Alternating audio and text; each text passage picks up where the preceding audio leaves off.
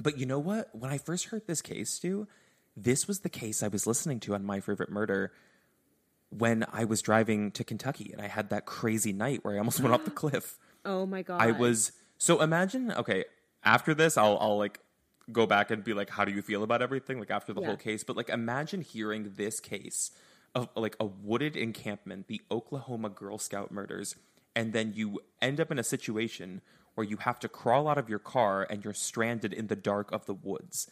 I I experienced a level of paranoia out there that I don't think I've ever experienced in my life. I really thought I was seeing things actually, and I was dead serious. And I made us get back into the car, which is the craziest part, because I had convinced myself in like I, don't know the fright of of going off the cliff, but also being stranded outside of the car and in the middle of nowhere and no cell reception. I convinced myself that I saw someone in the woods that and story I was- terrifies me. and I was dead serious. I was I there was nothing in my mind, no shadow of a doubt where I was like that's not a person or I'm seeing things or my eyes are playing tricks on me cuz it's like 2 in the morning at this point. Yeah. I was like there's someone in these woods. I was losing my mind. I was losing my mind in Kentucky. That was when you were with your sister, right?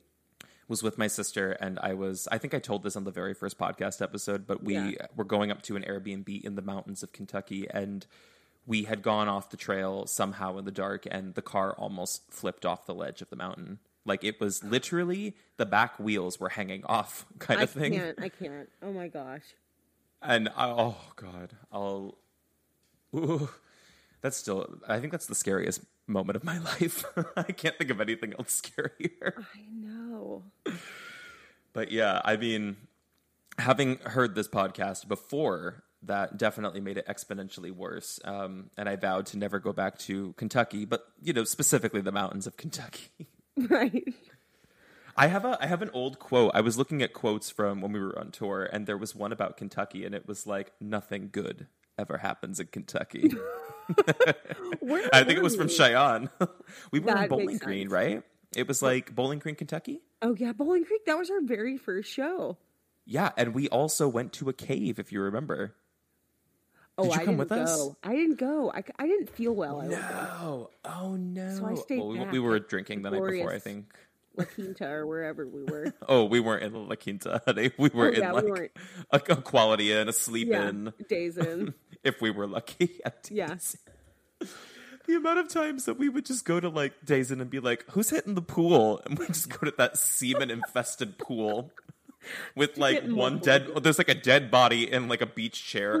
like, By the end of it, we were just unfazed. Like there could be someone literally floating in the pool, and we were like, "Nope, all right, that's all right. We'll get in." Well, look, look, I thought I had been in the worst of the worst hotels on tour. I doing the road trip with my sister back to Connecticut last summer. Um, we stayed. She was like, "I want a cheap, cheap, cheap motel," and I'm like, "I'm going to teach you a lesson, and I'm going to book us a cheap motel so you can see like what that actually is." Because in Yeah. her mind, it's like, "Oh my god, it'll just be like a Best Western or something." So I book us in a Super Eight in Hell, Oh, this was this was sorry. This was Connecticut back to California. So I think we had booked it in West Virginia, a Super 8 West Virginia. God. I just sent a Hold on. shiver down my spine. Let me take a sip of this. Hold on. So we get into this Super 8. Immediately smells of decomposition. It's it's pretty cl- it feels it feels as if there's a dead body in there for sure. Um, only I think maybe two out of the six lights in the room work, which is fine. Um, but that's not really the worst part of it. You know, we're kind of sleeping. We went out to dinner. We did all this stuff. We come back and we go. I go to the bathroom in the middle of the night. I get up, turn on the light. I see about 15 roaches just scatter into various directions. And I was like, oh, Mel, wake up. Come look. it's like a roach infested, dead body ass motel Super 8. And we, I realized this later, were the only people there. We were the only room booked for the night. God bless you. God did not bless me in that moment. Yeah. God, he's, he smited me. I don't know if I have ever stayed in a Super 8. I have stayed in a Red Roof Inn, and that was harrowing. Harrowing. I remember actually, like, never have having felt so just gross in my life. Was it on tour? No, Oh, okay. was- I, I thought did we stay in a red roof? I feel like we stayed in one. I don't think we did. I we stayed in an Econo Lodge. Yes, we did. With the woman who said the maid pulled a gun on her. I, That was the Econo Lodge. that was the Econo Lodge, and then we stayed at one more Econo Lodge, which was just as bad towards the end. But we were like, we don't care, like because the maid pulling the gun was at the very beginning of tour when we all still thought that like the you know That was, oh, I remember it was Denver. It was it was, def- was definitely Denver. yeah Um, but I remember I knew the Econo Lodge was going to be bad because Betty, I think, had was with us at that point, and she said, "I think I might sleep in the van tonight." and I, I, we were like, "What?" And she was like, "Yeah, I've been down this road before."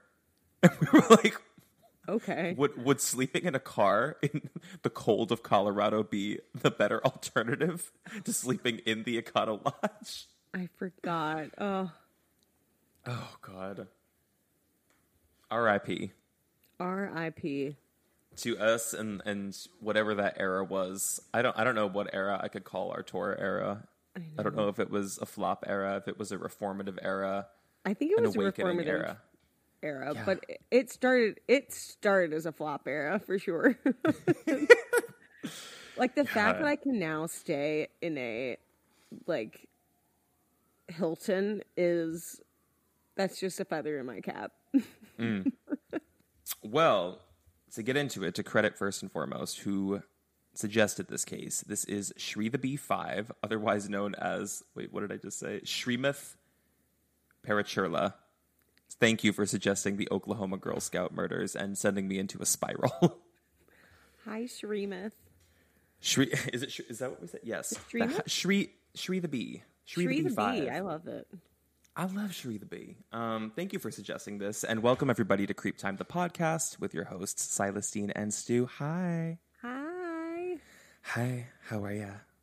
Hi. I'm back on How Jeffree? Star um, TikTok, and I need to cut that out. But like, Oh my gosh. he he makes a good be so point. obsessed.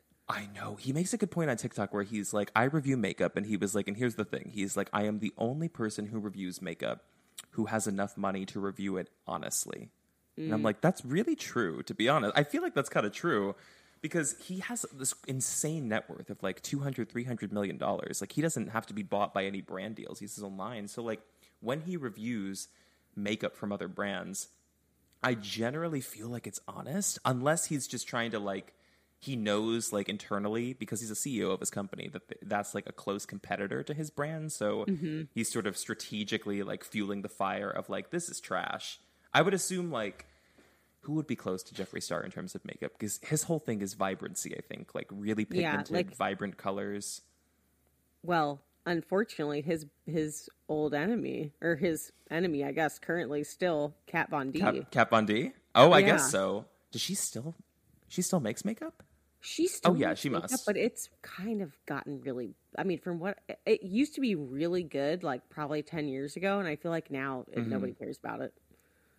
I don't know. I mean, a lot of makeup has changed too. I mean, like what was popular, I think, and probably like a matte look has totally changed to dewy. Like makeup just has a different like ebb and flow, I guess. Yeah. So yeah, unless you modify and keep with the times, like I don't know. I don't know. I've been hearing like Haus Labs is really big right now in Sephora. Um, they're literally everywhere. Like I went into Sephora because I go there for skincare and like colognes and stuff. But um, occasionally I'll get makeup there. I like the Sephora collection for foundations, but Mm-hmm. Haus Labs is pretty pricey. They're up there at like 30, 40 bucks. It looks really good. It does look really good. I, I think it's it's probably a decent formula. Um, couldn't beat my elf. My elf makeup. Can I turn everybody on to something? How do we tie this into murder?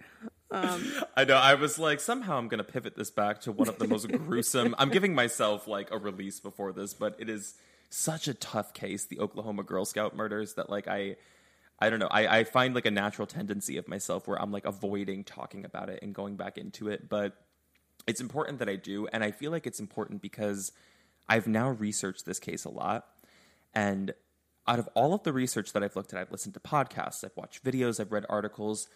Barely anybody talks about the girls who were affected outside of like their names and their ages. The entire case is like centralized around like I, I don't know, creating some some kind of like weird like fright around the Girl Scouts, but also like playing into the fear of like camping and like the actual person who was behind it. They don't talk about the backstories of the girls, so I did like an extra bit of research of everything I could find on these girls because I didn't really know who they were outside of the pictures that I've seen.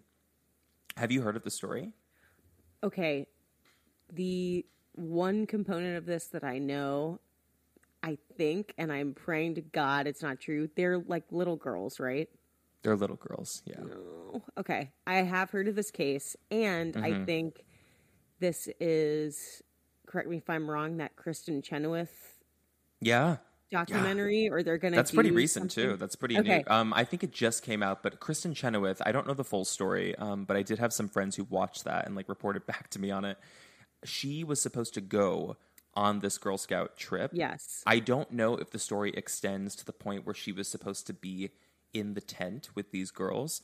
But what I will say, um, which is odd, is that the tent they were in, they were the only tent that was sleeping three girls. Most of the tents slept four, so they were down a girl.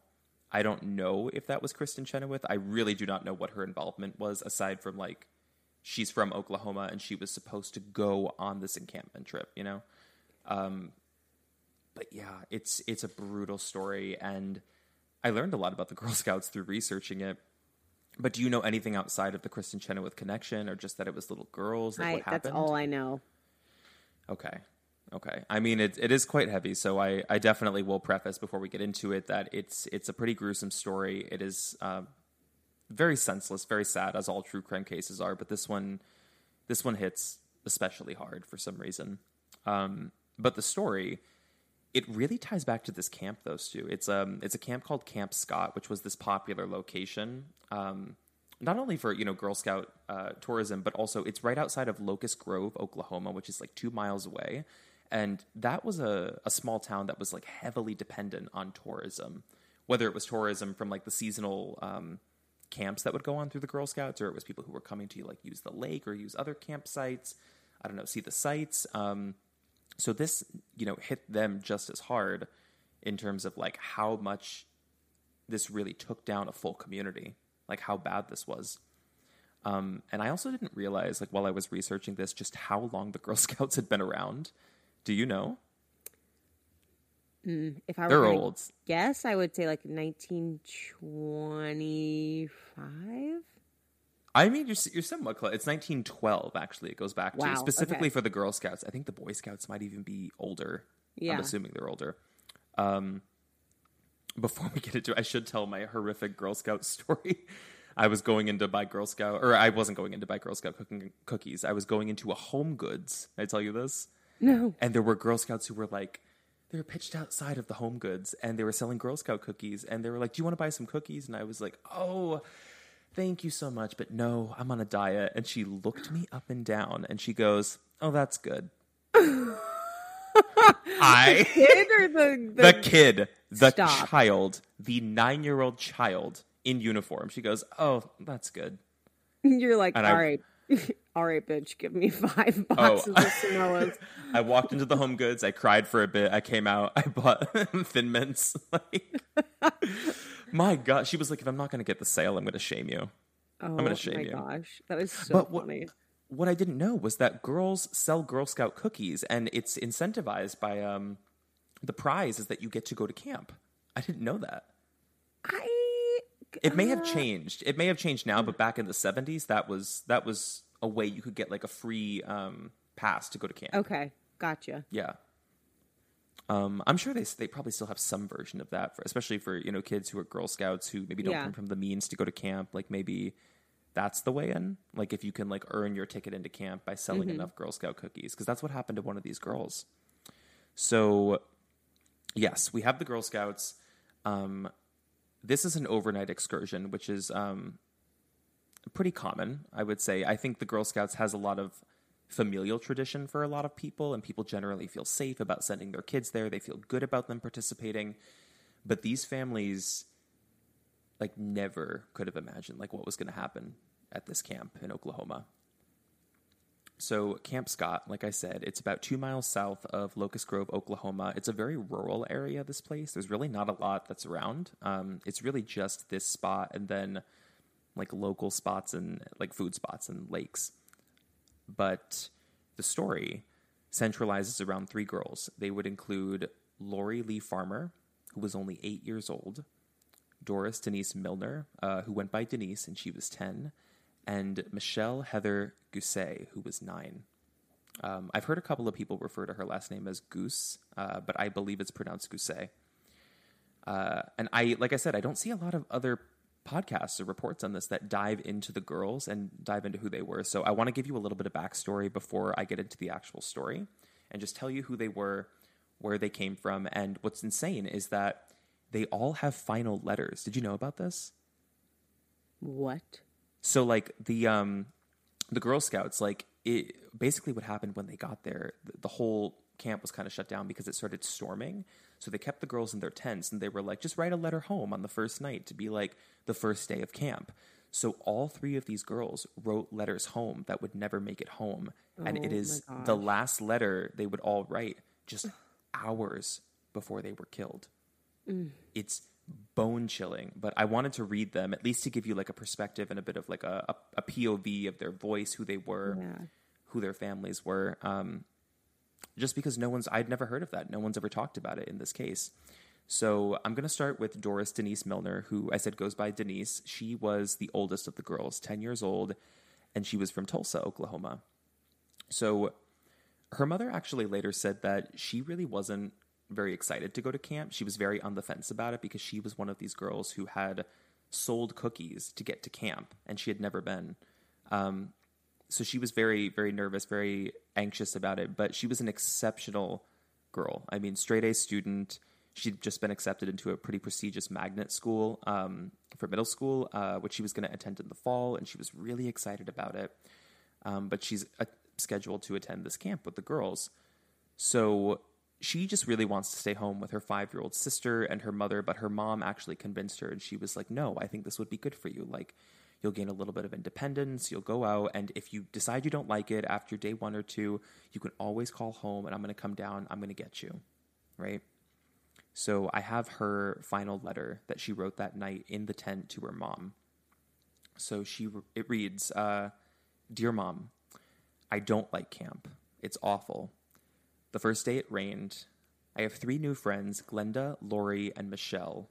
Michelle and Lori are my roommates. Mom, I don't want to stay at camp for two weeks. I want to come home and see Cassie and everybody. Your loving child, Denise Milner. Which is like, they really don't teach kids to write letters like that anymore. I feel like we learned a little bit of like, I, I don't know, maybe maybe a little bit of like um, writing letters, structuring letters in like elementary school, but I don't know, to sign a letter like your loving child, Denise, just Yeah. it just seems so sweet. Mm-hmm. Like what a well mannered like kid So formal, yeah. but it's it's chilling to read these and to know that like what was to come just later in the night is just so so harrowing but she references two people in that letter she says lori and michelle who were the other two girls so there's michelle heather gousset who was nine and she was from a town called broken arrow oklahoma and she was a bright and athletic girl and totally different. Like she was really excited to go to camp actually. I think she had been the year before so she already knew like what the deal was. She had friends that were probably coming back. So what she was mostly concerned about before leaving was that her parents were going to take care of her plants because she had plants at home. So i know it's like reading these in the context I, I read all of this after i knew the story and it was this is why i was in a bad place yesterday stu Yeah.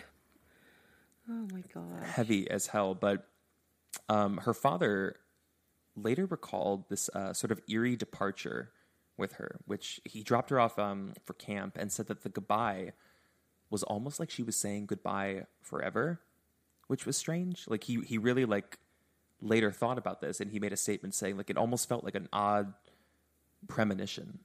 Like like she she was saying he couldn't understand like why she was saying goodbye in such a definitive way. It was very off-putting to the parents. Um so they say goodbye. They have full faith in her. She's going to be fine. She's done this before. She did it last year. She also wrote a letter home but she wrote it to her aunt. So her letter reads dear aunt karen How are you? I'm fine. I'm writing from camp. We can't go outside because it's storming. Me and my tent mates are in the last tent in our unit. My tent mates are Denise Milner and Lori Farmer. My room is in shades of purple. Love, Michelle. Uh, and then we would have Lori, who was the last girl, and she is the youngest of the girls. And she was eight years old, and she was actually the youngest girl of all of the girls on this retreat. I think there were like 120 of them there or something. So, Lori, she was also from Tul- uh, Tulsa, Oklahoma, just like Denise. And she was also apprehensive about going because she hadn't been. She's eight years old. Um, but her mother also wanted to push her because she thought it would be a good thing for her based on you know being in the scouts already and selling the cookies so her mother actually chose the exact campsite and the exact week she would go and she's talked about this in interviews too and like the immense uh, sort of guilt that she's felt over that even though it was nothing she could have foreseen completely out of her control and it was a horrible horrible thing to happen but Lori writes a letter that night as well um, that reads as follows Dear mom, dad, Misty, and Joe, and Chad, and Kathy, and I think those are her sisters and her one brother. We're getting ready for bed. It's 7:45. We're at the beginning of a storm and having a lot of fun. I've met two friends, Michelle Gousset and Denise Milner. I'm sharing a tent with them. It started raining on the way back from dinner, and we're sleeping on cots. I couldn't wait to write. We're all writing letters now because there's hardly anything else to do. With love, Lori. And mm. on the first night of that retreat, all three of these girls would, of course, enter Camp Scott and they would never make it home. So, before I get into what exactly happened, had you ever heard anything close to the backstories of those girls? Why has that been omitted from any of the, the press coverage on this and the storytelling?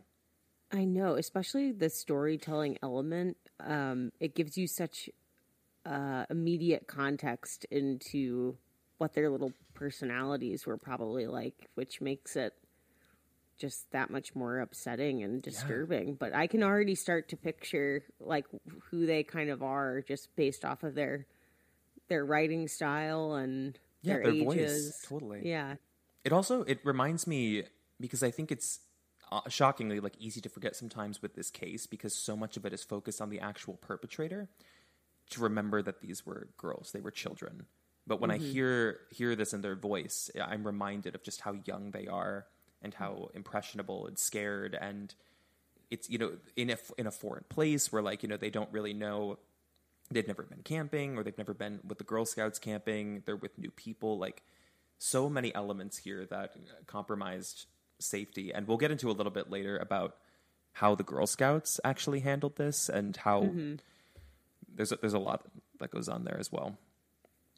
But I should run you through what actually happened. So on June 12th of 1977, this was a Sunday morning and it would mark another round of Girl Scouts coming through on buses for the overnight excursion on these grounds. So I guess like seasonally, they just basically do trips um, like Girl Scout retreats in like two week increments. So this was going to be the June trip uh, for I think the latter or the the middle part of June. So the way that it worked was that rather than like families actually bringing them to like Locust Grove or to Camp Scott, they would kind of uh, come to like a shuttle bus location. Uh, so a lot of the shuttle buses were leaving from Tulsa, and they would get on these buses that were organized by the Girl Scouts, and the buses would take them into Camp Scott. So throughout the day, the buses are kind of piling into the camp, and you know, it's like the normal stuff. It's organization it's really exciting. They're getting tent assignments, they're getting grouped together. Um, but it's around 7 p.m. on the first night that that thunderstorm that they mentioned rolls in. So they had just finished dinner, and it is starting to downpour over this camp, and it would remain raining almost the entire night. So that meant that the girls couldn't do any of the first night activities. They couldn't do any of the bonding stuff around the campfire. They were just instructed to go back to their tents and kind of lights out by 7:45, 8 p.m. Right. So that's when they tell them they're like, you know, write letters home, like just something to occupy the time. You can play card games. It, it would still probably be fun. Or did you ever do a camping trip like that when you were younger?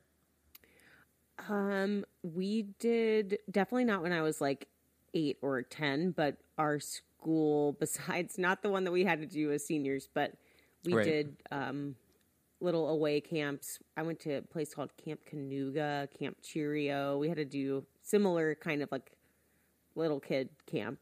Mm-hmm. So I'm familiar. It's wild to think that like kids now going camping, they but they probably take their phones with them. I'm assuming it's probably a very different experience. Yeah. Yeah, because I did, I did um, Nature's Classroom, which was a week long excursion camping when I was 10 Um, and I remember like I- that's immediately what I thought of as I was reading this. Like I I could remember like we were bussed in and all of the organization, the tent assignments, counselors break you off, and like the first night is really like campfire activities and like night hikes and I don't know. It was such a good time, but that that's what I was envisioning while reading through this story. So, like I said, it's lights out around 7:45, 8 p.m. Uh, but then that very same night, this is around 1:30 in the morning. One of the camp counselors, she kind of wakes up from her tent and she hears a strange noise. So it's still raining at this point, but she decides she's going to get up with her umbrella and she's going to get up with her flashlight and she's going to walk down a path because she either had to go to the bathroom or she like she also wanted to like investigate what that noise was. So she's making her way down the path. And when I heard the stories, too, it gave me so so many chills. Like the noise is described as like a very guttural and kind of low moaning sound like a like a whimpering but also like a grunting and she like wasn't sure if it was a person or if it was an animal so she's like traveling towards the noise in the rain with this flashlight and she's getting closer to it so she once she finally got like down the trail a bit she shined the flashlight in the um in the direction and the noise stops so then she turns in another direction and the noise starts up again shines the light back the noise stops so at this point, she had convinced herself, this counselor, she's like, this is some kind of animal, and I, I don't want to confront it, especially not like in like a storm condition. So I'm just going to back up. I'm going to go back to my tent. But she remembered as she was falling asleep, she could still hear that noise, that like bizarre grunting, that like guttural grunting coming from the woods. Chilling. But this same counselor um, would actually make the first discovery in this case. So she goes to sleep that night. And then she wakes up the next morning by 6 a.m. and she's going to head towards the camp showers, which were closest to tent number eight, which is where these three girls were located. Um, I will say that I have researched this with like several reputable sources, and they're giving different accounts of which tent it was, whether it was tent eight or tent seven. But I don't think that the tent number is important. It's important to remember that their tent, the girls' tent, was the furthest away from the counselor's tent. It was actually partially obstructed too because it was like adjacent to or behind the camp showers. So it was kind of it was like far out from like the group, you could say. Mm-hmm. So it's 6 a.m. She's making her way towards the showers and she's walking down the path when she stumbles upon something that's really chilling. She sees off the path on this tree, there's like a pile of sleeping bags. And she's like, what the hell? So she, she gets off the track and uh, the path and she's, you know, walking down towards the tree when she sees a girl who's laying there sleeping, like partially out of her sleeping bag. And she's like panicking because she's like, oh my God, like, did this girl sleep out here all night? Like it was pouring. All, she must be freezing. Like she's probably soaked. Like she's freaking out. So she gets down even closer when she realizes that she's not sleeping. She's a bludgeoned child. Hmm. So full adrenaline sets in. She races back to the other counselors and they immediately go into panic mode and they start doing a head count to find all of the girls and make sure everyone's accounted for. And of course, they find that in Kent, or tent number eight, none of the girls are there. The tent is empty.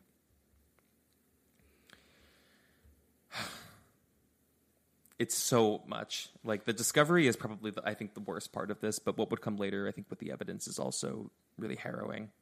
So this entire day just turns into like this chaotic and horrific array of discoveries and cover ups. And for one, uh, this is where we'll get into a little bit of how the Girl Scouts handled this. The families were called um, in a, a very specific order. So they were called by the regional director of the Girl Scouts as to what happened, but the way that the calls happened, the Girl Scouts director, this was found in phone records, called their insurance company first.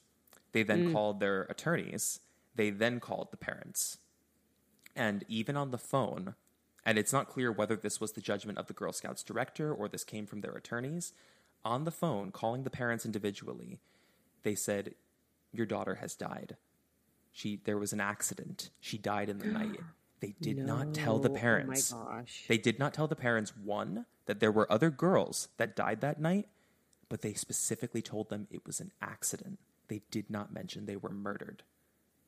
And the they give no specifics, no details. Parents are grief-stricken, confused, spiraling on these phones, and there, there's nothing that they're offering them. And truthfully, I mean, at this point, they really didn't know very much, but they certainly knew. They certainly knew these girls were murdered but that's just a, like a little sliver of um, how the, the Girl Scouts actually handled this. And I believe the parents in the 80s would go on to pursue this legally. Um, I don't know what the outcome was of that, but I know one of the families opted not to participate for whatever reason. Mm. So, what goes on during the day?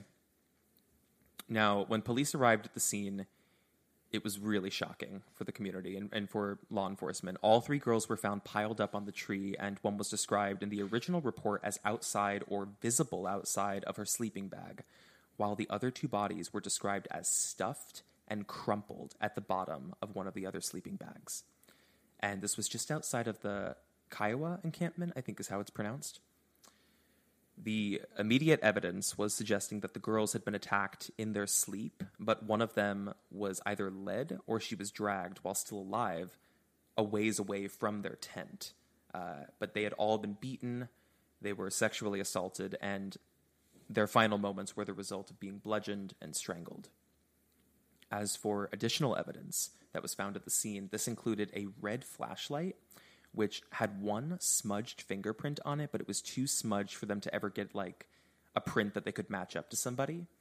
And they also found only one footprint, which was near the tent, and this was of a size nine and a half men's shoe. So the the horror of the scene um, immediately calls for an evacuation by 10 a.m. and the entire site is shut down permanently after 50 years of operation. And the people of Locust Grove sort of drastically changed their perspective on the town and its safety within one day. Like businesses were closed, um, they probably wouldn't be patroned again. Many of them would close completely. Children were no longer allowed to walk outside alone. They were no longer allowed to play outside while this was going on. It was it was chaotic for for this town. They had never experienced something like this. And you know, there were some of the girls um, who who were there who I think have gone on to like make statements about this later on, talking about like what the experience of that was like as a child and the shock and and the sort of like I, I don't know how to describe it like the coming of age moment of of realizing that suddenly you're not invincible, you know, as a child. Yeah, well, your innocence is gone all completely, of a sudden. Completely. Yeah, I mean that was that was the experience of this day, and just I, I feel like that's the best way to convey how horrifying it really was for everybody. They had hundreds of nearby law enforcement officials who were brought in to investigate and search the area after what happened, and many of these men and women who were in the field, they had never seen something like this ever. Like they had, I had a lot of them had never even seen murder, let alone like such a gruesome and grisly murder of these girls. Forensic examiners uh, were brought in, and they were able to conclude that it was more than likely that two of the girls, like I said, um, had their lives ended while in the tent, but were then carried off. But Doris Denise Milner, and we don't know why it was her, who was 10, was made to walk for an unknown reason. Uh, when she was found, her hands had been bound behind her back using a small rope as well as masking tape, which was found on the body. And the investigation is massive. Um, they would end up with a suspect and interview list that surpassed more than 120 people with no leads for the majority of this case. Uh, and the news coverage around this is insane. Like, everybody is dying to know what happened, who did this, because they're still on the loose. They're out there somewhere. So then we get the first major break in the case, which comes from a nearby cave. But before I go any further, any thoughts on everything I just laid on you? Because I know it was I was very heavy. It was a lot. Oh, oh my gosh. Um, just to think that this would have to have been so premeditated to the degree like to to know that because I, I, just don't think you go into a camp without mm-hmm. an idea of how you're going to execute this and yeah.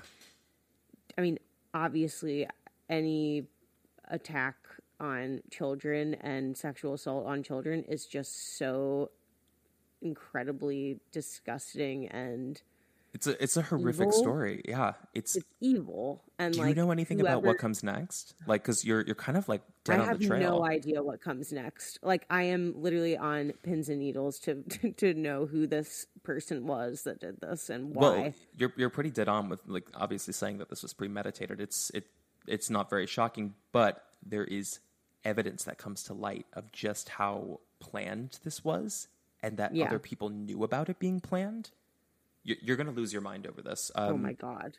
So let's see. So there is a uh, break in this case that is made with a nearby cave that's just off the campground. So this ties back to a local hunter who had been near the campsite after this had all, you know, gone down, and he finds this cave, and he reported what he found inside to police. It contained a number of items, but of the most critical of these items to the case uh, it had a newspaper and it also had masking tape. Now, this is why these two items are important. So, the flashlight that was found with the girls, um, or on top of one of the girls, as it was described, it had newspaper that was stuffed inside uh, up against the battery to prevent it from rattling while they were walking. It also had some kind of masking tape, which was used on the rope that had bound Denise Milner but it had masking tape that was taped over the actual bulb of the light. And there was a pinprick that was made. So whoever had this flashlight was using it so they could travel kind of stealth, you know, like they could use not a lot of light but still get around. Mm-hmm. And nobody would hear it, barely anybody would see it. So those are key key pieces of evidence because the paper is actually matched to the exact paper that was found in that flashlight. So it's very clear that whoever did this to these girls had been in that cave. So it also had a pair of sunglasses, and this is where things get insane. So this would uncover another link to the case, which was not previously disclosed. One of the counselors, prior to this incident, had reported a theft to like their head counselor at the camp, and this was on the summer um, during like a training session before any of the Girl Scouts got there. They probably took like a week or so to just, I don't know, get their bearings, learn the camp, learn like what the itinerary and the activities were. So this counselor reported that in her tent, someone had like ransacked her stuff and stole her sunglasses, but had also eaten her food and left a handwritten note. I'm going to get you the exact quote of what it said. This handwritten note that's left says, We are on a mission to kill three girls in tent one. this was at the beginning of the summer before any of the girls had come for the Girl Scouts. So she reported this at the time to the head counselor, and this was, I think, brought back to the Girl Scouts. But after review, it was concluded that this was most likely some kind of a prank, and they didn't take it seriously. So it was just kind of left out. You know, no one ever reported back about it. And even after this happened to the girls, the Girl Scouts were very hush about it until the sunglasses were recovered and this counselor comes forward. She goes those are my sunglasses. Like my stomach is in knots right now. It's unbelievable. Like the things that they knew and the things that they concealed um, just as a way to save face cover their ass whatever they were doing. But to know that like this was not only premeditated but it was warned. It was warned. Yeah like it could have been prevented. Abs- absolutely. So like I said, shockingly, this is chalked up to a prank, um, and the Girl Scout overnight uh, trips would commence regardless. So, the heightened criticism comes back to the Girl Scouts for concealing this and having not disclosed it to any of the parents prior to June 12th. But there is definitive evidence, if I could take you back to the cave, that is also found. There are two pictures um, that are located in that cave, and the pictures are less important because they're just kind of pictures of like girls, women. Um, mm-hmm. but it's important that the pictures are traced back to where they were developed. So these are traced back to a development um, site that was located in the Granite Reformatory Prison and belonged, these pictures belonged to Gene Leroy Hart. We've got a suspect. So, who was Gene? So, Gene is a Locust Grove native. He had been in that town for pretty much his whole life, but he had formerly been imprisoned under some really violent and horrific uh, sexual assault charges, where he, just four years prior, I think um, in the summer of four, four years prior to what happens, not at the Girl Scout camp, but when he escapes, he is incarcerated in 1966 because he abducted two pregnant women outside of a nightclub and had like viciously assaulted these women. Um, I don't remember reading in the report if they actually got away, but they, they must have. I don't think they were murdered because, believe it or not, despite abducting them and raping them, he is put on parole. He is not even sentenced to prison in 1966. He gets sent to prison because following being on parole, he breaks parole and then is caught on a burglary charge. So that's what puts him in prison in 66. But he escapes twice. Insane. Like it's insane. Insane.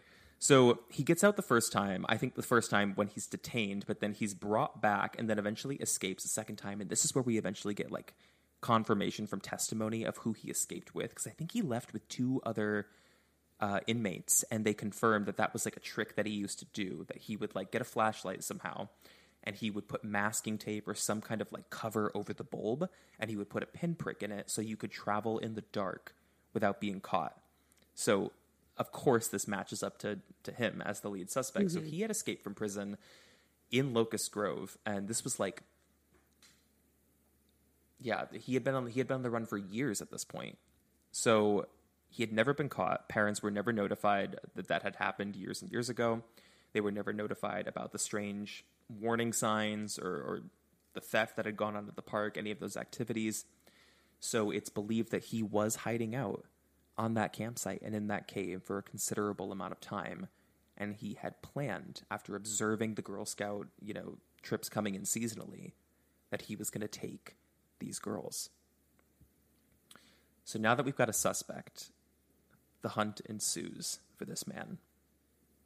Uh, he's out there somewhere hiding, but the FBI is closing in on him because at this point, this is a national case. So somehow, I, I'm not quite sure how, they're able to pinpoint exactly where he is. Um, I think through several friends that were kind of uh, either feeding him or they were like letting him stay in the basement. They were letting him like they were helping him in some way kind of stay in hiding, but someone confesses, like someone comes clean or talks behind someone's back. So they're able to close in by April of 1978.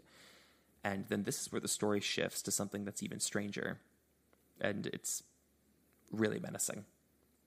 So we've now got him. We've got Gene Leroy Hart. Um, his trial would take place in 1979, and the proceedings are horrific for these families. So at this point in the trial, um, they're getting to the point where they have to show photos of the crime scene to the jury to explain what had actually happened. And families were asked to leave the room as it was so bad and insufferable. But they refused. The majority of those families stayed because they they've said later in statements from what I've researched that they as much as they understood about the girls, you know, that they gave life to, they needed to understand their death to really have a certain amount of closure, which I don't think uh, you know anyone or a normal person could really understand. I, I think that that was it was maybe something that they needed at the time to make it feel real in some odd way because it's it's beyond comprehension a lot of this.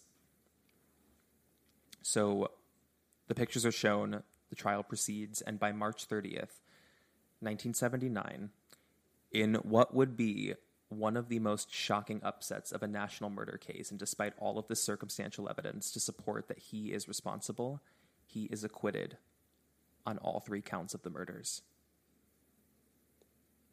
It's it's like un Why? it's un so the jury had ruled that they just did not believe there was enough concrete evidence to support that he was in that camp on that night and had done that to those girls, you know, because they have a they have a footprint, they have a fingerprint, a smudged fingerprint that they can't match, but they certainly have evidence that he was most likely in a cave that was a, a bit of a ways away from the campsite. But the jury felt they could not definitively rule and sentence him based on the idea that he was in the camp that night, despite this very violent, you know, history of sexual assault and abduction. I'm like thinking about like matches handwriting to that note or something. Nothing. I mean, I think even that matched actually, but like it was still ruled as inconclusive for some reason. I don't know. I mean, they just the jury felt there wasn't enough evidence, even though everybody knows it was this man. Mm-hmm. So, of course, it's it's a, it's a national upset. It's infuriating, um, and the ramifications of this verdict are devastating for the families, but also um, because of like the huge coverage around this at the time, I mean, I think this is what really spiraled the story into something new because it was a horrific headline at first, but it's kind of like the Casey Anthony effect where the headline is terrible and everybody is waiting, you know, for, for the sentence, the assumed sentencing. But when it doesn't come, it like solidifies this horrible mark on an already horrible story that justice was never served to somebody. It's awful. So Despite being found not guilty, he is returned to prison uh, because remember, he had escaped from prison. So at this point, he was caught and he still had a former sentence to finish. In another shocking upset, just two months after he was found not guilty, but he's back in prison, he dies in prison of a heart attack. So, with his death, I think a lot of the closure that these families needed kind of went with him because they knew that he would he would never see the kind of justice that yeah, he he was probably deserving of, but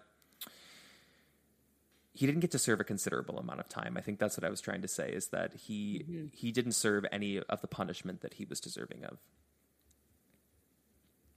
How do you feel about that? Well, are you are you just as shocked as I am because it's I am so I can't understand it. because because you know we hear in murder cases a lot of times like the jury doing something like this the person gets acquitted. Like i'm thinking like oj like it mm-hmm. was so obvious and yet he was acquitted. But i think a lot of that had to do with the fame the notoriety mm-hmm. the fact that it was a woman his wife. Like these are children, nine times out of ten, a jury is going to ride on emotion. Ride on I mean, emotion. In this case, it's the it's the truth. It is the absolute truth. Yeah. I mean, there's really no way around that in my mind that it yeah. was clearly him. Um, so I am shocked. Like I absolutely, especially back then, like in the seventies, I am.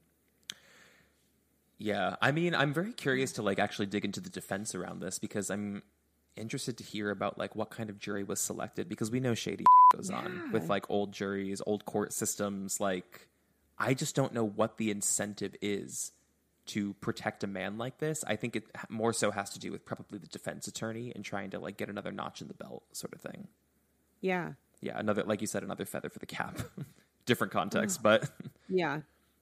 Um, but I mean, if we're talking about closure for these families, of course they wouldn't see closure from him being sentenced. However, this was before the era of DNA evidence.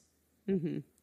So by 1989, we now have DNA evidence, and a DNA test was conducted that confirmed three of the five samples from evidence that was collected at the scene matched samples of Hart's DNA.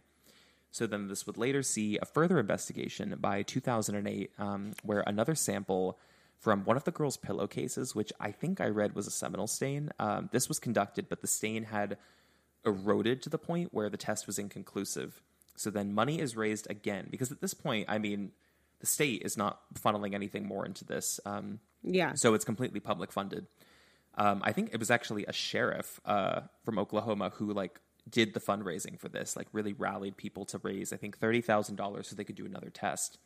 And by 2018, um, they finish up that round of fundraising and they conduct a final DNA test of the evidence. And by 2022, the results were publicly released with the permission of the families who are still living, uh, which almost definitively ruled that without a doubt, Hart was involved in what happened in those woods. And these families would finally see some form of closure as to what happened to their daughters out there, even though they knew. Everybody knew. Yeah. But because the evidence didn't see any further hearings or like trials, and this was kind of like a privately funded thing that was then publicly released, um, even though it suggests that Hart is, of course, likely involved, it is still listed as an unsolved case on paper to this day. And it would That go down. wild. I know it's it's it's really thought of as one of the most horrific and widely covered murders in modern history. Um, and it has infam- infamously people have clung to this name uh, of the Oklahoma Girl Scout murders, and that is everything we know about that case. I think what makes me so mad is that the closure I would want as a parent, even if this is selfish, is I would want him to say that he did it. Yeah, Yeah, I did it. And an they admission never of guilt. that. Yeah, just something. Yeah. Yeah, just something to know. It's pretty remarkable how these parents have have. I've I've read about the parents quite a bit as well. Um, I know Lori Farmer's mother is a she is a huge advocate, and I think she she even started an organization um, for parents who have had had their children murdered. You know, like support groups, you know, resources, um, financial resources for them. But they've also they have passed bills. They have done public speaking, um, but it doesn't really erase. I think the immense grief that they feel. I specifically remember reading about Denise's mom and says that she has never been to her daughter's grave. She can't do it, and this is like thirty years later. I think that a, a child being murdered is the worst thing in the world that could ever happen to you. A child dying is Yeah. awful. A child being murdered is. Oh my gosh. Yeah, she, her God, mother that really said makes me so mad. it's it's so it's infuriating and i think what makes me the most upset about it uh, that odd behavior like that wasn't reported it was intentionally Yes. concealed ahead of allowing children to go to this camp i don't i can't understand that i mean i don't know Yeah, it's I mean that, and also just thinking about all of the opportunities they had to put this man back in jail. Like he escaped, he twice twice twice. You know, like clearly the abduction of the two pregnant women. Like it just, it, they had all that evidence too in the case. I'm sure, like his record, and still Mm-hmm. people let him off. Like that I- wild to me. I was watching The Staircase, and I almost wonder if it was a similar because I know this is a tactic for defense attorneys um, when like they know their case is kind of sunk and like the jury Yeah. is probably running off of like very very apparent circumstantial evidence and like high emotions. They give like a little um, closing argument to the jury, basically, where they they like reaffirm what their job is, and they say your job is not to ride on your emotions. Your job is to be a neutral spectator to the evidence that exists. They literally did this in the staircase case. Um, your job is to assess what we have available and decide whether or not that is enough to support that this person is without a doubt responsible. And it's a very manipulative tactic because, like, beyond riding on emotion, I mean, like, you can ride on somebody's past of like a violent past, a criminal history, or like the evidence that he was living in a cave outside of this camp. Like, what? like Who else do you think did oh my- this? Like- exactly exactly. See that's my point is that there was nobody else. There were no other who who else could it have been? Like it, yeah i mean that's what's baffling to me. He's living in a cave? Like that's not normal. You're just living in a cave outside of a campground for little girls? Not But also, normal. I'm I'm You've sorry, a cave that had evidence that was tied back to the literal crime scene, newspaper and masking tape that was found. I didn't even mention this. The masking tape was found that was found in the cave had a Yeah. rip, a rip on it that matched the exact like end of the rip of the tape that was found on Denise's arms. Like I guess like the argument they were saying, they're like, well, although the, those are his belongings, there's no evidence he was in that cave. I'm like, what the f- are we do? Like, what are we talking about? Like, I Yeah. I could never be, I, I could never be like an attorney. I, I'm too much of a loose cannon. No, I doesn't it blow your mind. That was what I was starting to think about too when you were describing the, the trial. Can you imagine being that defense attorney and having to being being a defense attorney for a criminal defense attorney must be such a exercise for the brain like Mm-hmm. because we all have our guts and we all feel when something is off and you're just Right. literally training yourself to not care Yeah, I mean, there are some that don't. There, person. there are some that throw cases completely. I mean, I've Yeah. I've read about that. I've seen defense attorneys who like they have no further, you know, arguments to make. They don't call any witnesses. That's happened in some pretty famous cases actually. But yeah, I I don't really know. I understand that it is. He was definitely like a publicly appointed defense attorney, of course. Um, I don't know. I don't know how you could rewire your brain to do something like that and to try to convince people that like someone who was so clearly guilty was not. I mean, even to like I don't know, get it, try to get a plea deal if you pled guilty, and maybe like had it like a a lesser sentencing because I think if he was found guilty, they'd probably put him to death. yeah I, I think I yeah. Oh, I think he was the death penalty around. Yeah, death penalty was definitely around in Oklahoma. Oh, for sure. Death penalty, like only very recently, was not a thing anymore. I'm pretty sure. I, I think it's still around. I was reading about something in either South or North Carolina. Did we talk about this last time? Where they've run out of, I don't know if it's a supply chain issue or it had anything to do with, like, I don't know, shipping ramifications from COVID, but they ran out of whatever they use for lethal injections. Oh and wow! They reverted back to firing squad, death by firing mm. squad. Have you read anything about this? This is in 2022. Whoa! I read that and I was like, holy shit. Like, death by firing squad? That's, I don't know why that's like very scary to think about. Of course, like people on death row, that's a whole different conversation. But I don't know. I, I just had never in, in a million years imagined that like we could go back to something like that. It, it feels, in my mind, it feels like going back to like, I don't know, Bar- like it feels barbaric a little. Bit. It feels bit. like, it's- beheading executions and i'm not trying to be an Yeah. apologist or anything but like it just that's No, how it no, no. struck me where i was like holy this feels like the chair like this feels like putting Yeah. someone to the chair Yeah, absolutely. I mean, I guess not to be so morbid, but with death by firing squad, I guess they turn you around and then it happens. So I guess it's not guess like you're staring them down as it's about to occur. But yeah, it just feels very barbaric and it's Just it's shocking it's very shocking as hell. Yeah. um i wonder where that where that did actually happen hold on death by firing squad it was either north or south carolina Please say it's south. I was gonna say, I was like, Stu. Um, yeah, it's South Carolina. Yeah. So it looks like the only states that are still um, petitioning to practice this are Mississippi, Oklahoma, and Utah, as well as South Carolina. Wow. Wow. Well, I'm sorry to have put you through that. I know that was a very heavy case, but it was a request, and it's really it's shocking. It's a shocking case, and I wish it had a better It's so outcome. I really want to watch that Kristin Chenoweth documentary now. Yeah, I would Can watch you it too. imagine, uh, like, what that must feel like for her to know she was about to go there? Yeah, I'm, well, I'm curious, like, if she was supposed to be, maybe this is a reach, but was she supposed to be the fourth girl in that tent? That's why they were down a girl? If that is true, um, like, I am. Some kind of Oh divine my intervention, like insane survivor's guilt. But yeah, I mean, their tent was the only tent that was down a girl. They all the tents slept four girls. Let me look I'd up, also actually. be curious to know, like, the.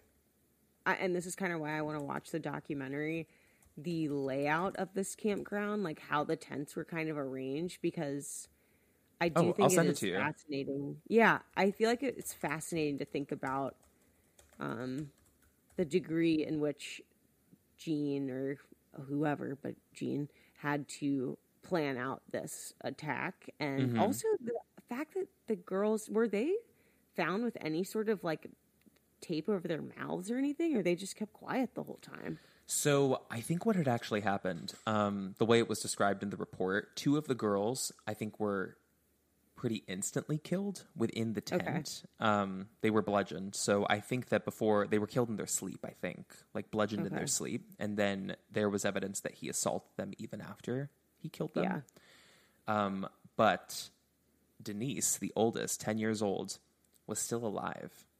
Um, so she had probably seen this happen. And I think to say like you would be in shock or that you would be, you know, paralyzed within your body is, is beyond, you know, a necessary statement. I, I don't even think she could comprehend what she was seeing, let alone take any sort of action, any sort of really dark, survival. instinct. too. She might not have even like known what the heck was going on. Yeah, yeah, but I, I, I guess it comes to the question of like, why didn't she scream, unless he bludgeoned them, went to her next, and you know told her like, if you say anything, I'll kill you. You know, something Yeah. to some sort of scare tactic to keep her quiet. But no, I don't think they were found with any sort of tape over their mouths. Um, It was just Denise who was bound. She had her hands behind her back, so she really had no like physical defense once he took her out there. Do they have any theories about um, the like grunting noise that that counselor heard? Like, do they think it was him dragging the? No, I. It's shocking because I had never heard that in any of the research, not even in like the the previous podcasts. Um, It wasn't until I watched. Oh God, I'm forgetting of the name of it. It was some documentary that was really well done on this. Um, that mentioned that counselor having that like 1:30 a.m. experience, and you know, she's still not sure whether or not it was him, although it's more than likely it was. Yeah, Um, it's just so Ooh, it's so chilling to think. Think about like people like stumbling upon something and like being a hair away from death or tragedy like that. Like there's a really famous story of um during like the ten but the Ted uh, Bundy era in California in Hollywood, people like doing a night hike and like stumbling upon one of his bodies while he was there and like hitting the leg in the dark and being like, what was that? And like thinking they tripped over a rock or something and then continuing on. Like he told that story later after he was caught. I'm pretty sure it was Ted Bundy. It's got to be Ted Bundy. But yeah, let me send That you a picture of. Um, wild. I know. I'm going to send you a picture of the actual camp. Let's see. Are you texting it to me? I'm going to text it to you. Okay, let me grab my phone.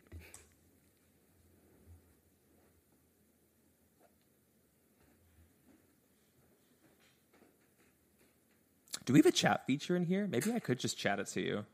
I've never done that.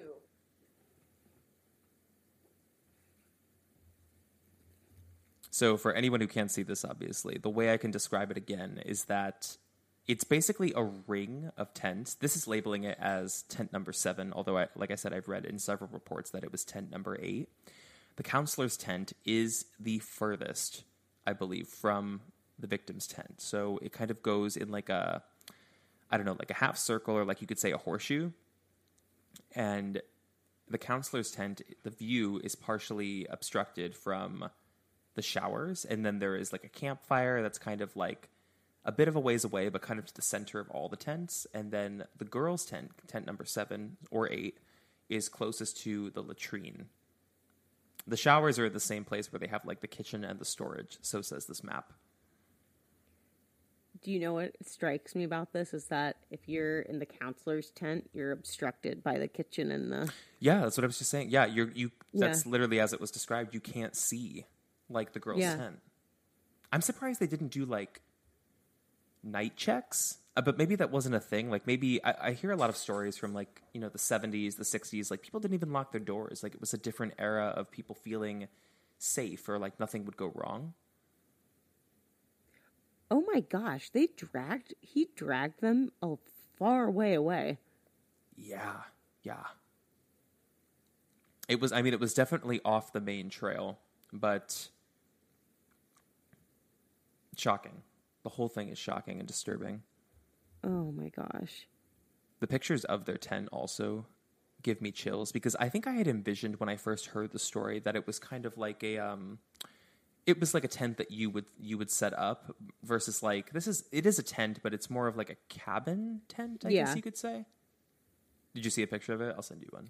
No, send me one. That's what I was trying to think the whole time you were describing too. I was thinking, okay, these are probably like those little tents that we had at camp where they were like more like little cabins. Yeah, yeah. I mean, I don't think it had a proper like wooden door or anything. I think it was just like a curtain that was closed. Yeah.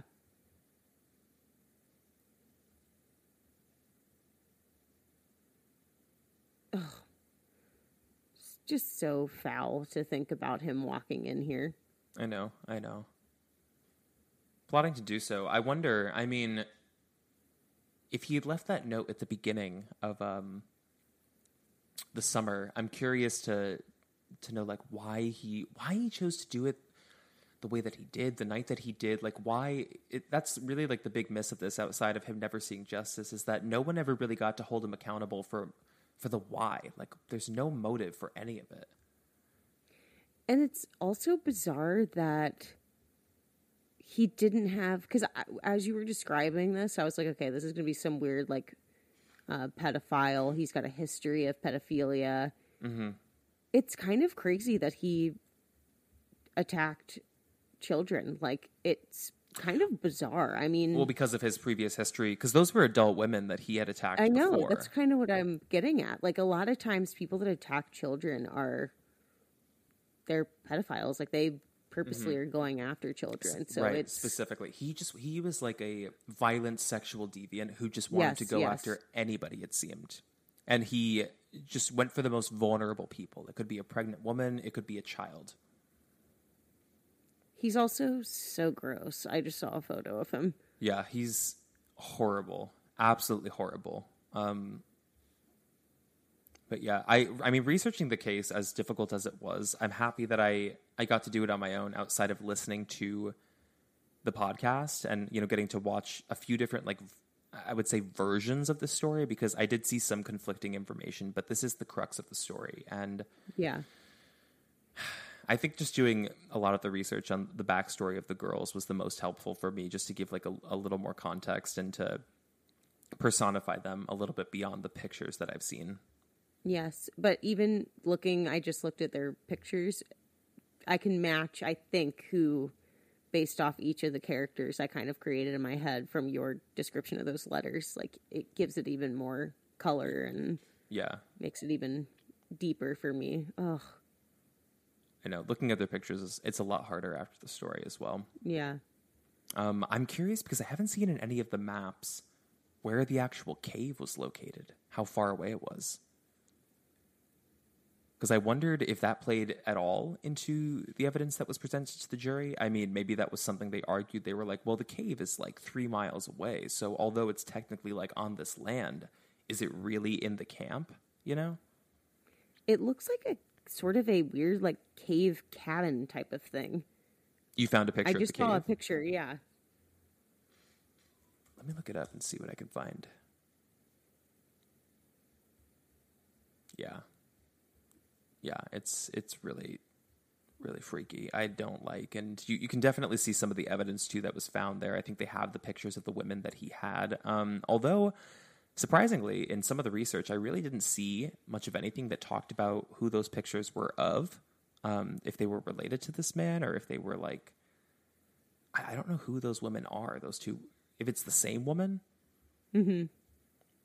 not sure. But with that, I guess we we can conclude the story because that is all that we know of the Oklahoma Girl Scout murders. I am very grateful that you sat through this with me because I know that was a heavy case. Um, thank you for listening to all of it. Um, but yeah, next time we'll do an unsolved case. We'll give ourselves a break so it's not so it's not so um, definitive and sad.